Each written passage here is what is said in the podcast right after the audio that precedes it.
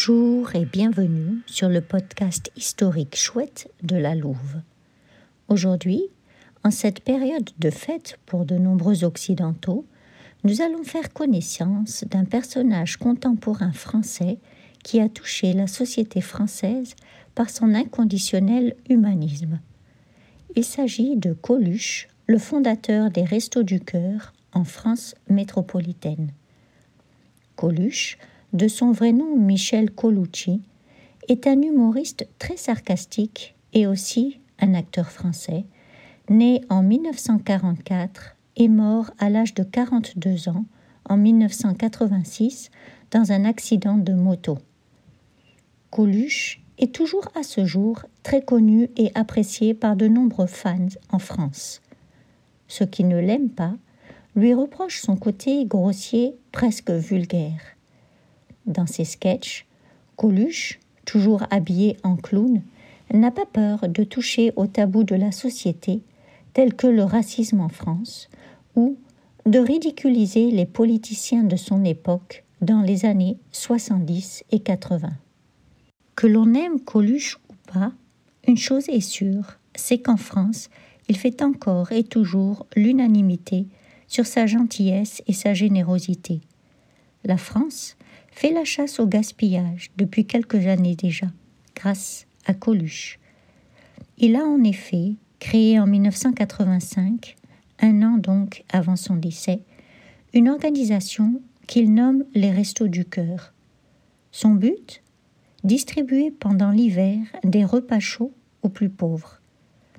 Pendant la première campagne de distribution, plus de 5000 bénévoles vont donner 8,6 millions de repas. Coluche demande l'aide du Parlement européen et c'est ainsi qu'après sa mort, le Programme européen d'aide aux plus démunis est créé. Il permet de distribuer facilement le surplus alimentaire au Resto du Cœur, qui s'ouvre d'abord à Paris et ensuite en Provence.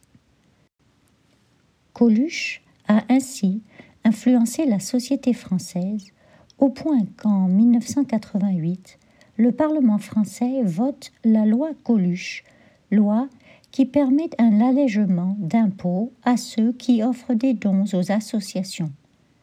Des concerts gratuits organisés par différents artistes qui se font appeler les enfoirés, insulte qu'utilisait beaucoup Coluche dans ses sketchs, permettent toujours de récolter des fonds. Aujourd'hui, les restos du cœur se sont développés au-delà de la distribution des repas. Certaines structures permettent d'aider les personnes en difficulté à s'insérer dans la société.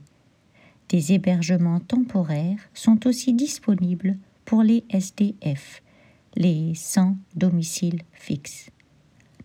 En 2018-2019, l'association rassemblait 73 000 bénévoles. 2013 centres partout en France avaient distribué 133,5 millions de repas équilibrés.